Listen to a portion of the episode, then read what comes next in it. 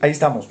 Eh, ¿Qué tal amigos? ¿Qué tal amigas? Qué gusto y qué placer encontrarnos en esta transmisión de, de YouTube, de Facebook lo vemos posteando en nuestras redes sociales, un poco para jugar con este tema de los pronósticos deportivos. Se viene la Copa América, arranca ya el evento más antiguo de selecciones del mundo, participará en su debut de Brasil ante Venezuela y lo hará en segundo turno Ecuador ante Colombia. Ya vendrá el resto de selecciones, pero será un mes digamos, importante porque tendremos mucho en el tema eh, futbolístico, en el tema eh, deportivo. Hay que decir que más allá de que ha cambiado el formato de esta Copa América y hoy tenemos dos grupos y clasifican cuatro de cada, de cada uno, eh, queda una selección apenas de cada, de cada uno de ellos fuera de la competencia, el objetivo es el mismo, ¿no? ¿Cuál es el objetivo de la Comebol? Que se enfrenten Brasil y Argentina. Esa es la finalidad del objetivo máximo. ¿Por qué? Porque, bueno, te da muchísimos réditos en el tema comercial, en el tema de eh, a cuántas personas llega a las transmisiones deportivas, que es eh, quizá su gran baluarte de la Comebol, el alcanzar, el, masificar eh, la final, la final de este, de este evento internacional y el objetivo es siempre encontrarlos a Brasil y Argentina en la final. Así lo, lo, lo, piensa siempre la, la Comebol y ese es el negocio redondo para ellos.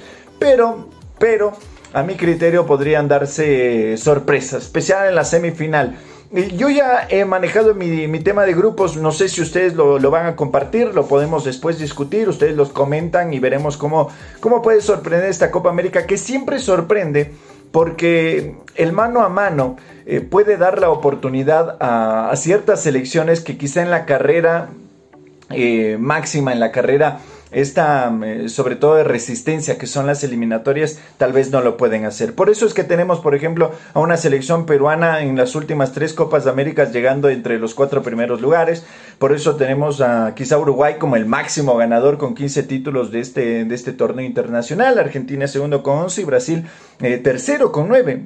Ecuador no ha conseguido Copas de Américas.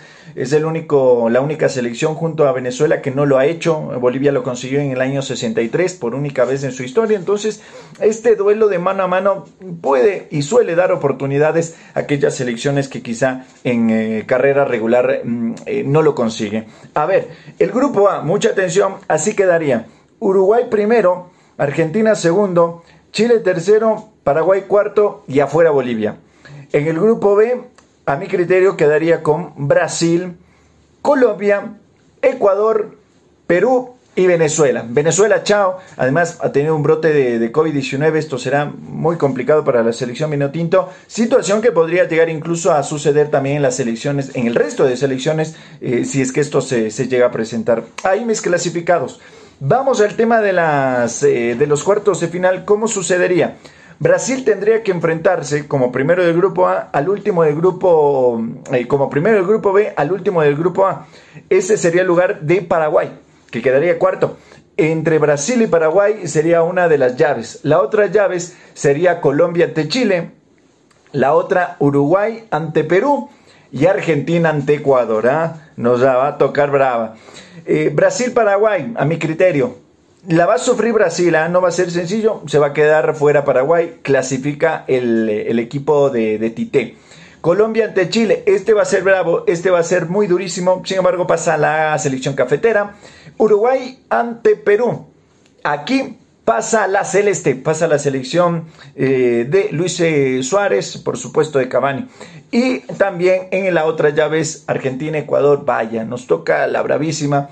Ya clasificar habrá sido ganancia, creo yo, a la siguiente ronda. Si clasificamos ya habremos ganado algo y habremos mejorado sobre todo las, las, eh, las, presentaciones previas, nos va a dejar fuera Argentina. Sí, va a ser un poco complicado, difícil, la pelearemos, la guerrearemos, pero Argentina va a pasar. Las semifinales quedarían con la selección de Brasil ante Colombia.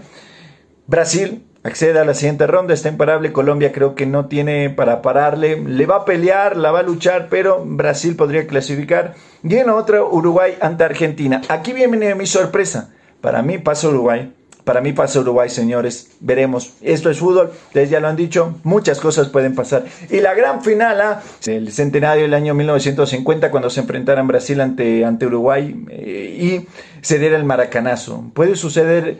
Creo que sí. Creo que sí. Uruguay queda campeón de la Copa América, señores, señoras. Para mí, Uruguay es el único que va a lograr romper esa línea ascendente casi inalcanzable del seleccionado brasileño. Para mí, Uruguay es la campeona, no sé, jugamos un rato, tal vez nos podamos equivocar, quizá eso es lo bonito del fútbol, ¿no? Hay un montón de casas de apuestas y, vaya, ellos nunca pierden. ¿Por qué? Porque el fútbol da esto. En los partidos, en mano a mano, la situación es un poco impredecible. Ya en la carrera regular, ahí es cuando los formatos de los campeonatos siempre terminan favoreciendo quizá la, estructura de los equipos mejor conformados. Para mí, Uruguay, comenten qué les parece, comparten mi apreciación, no sé, disfrutemos de la Copa América. Para mí siempre será un placer compartir con, con ustedes este tema de los pronósticos. Nos vemos, chao.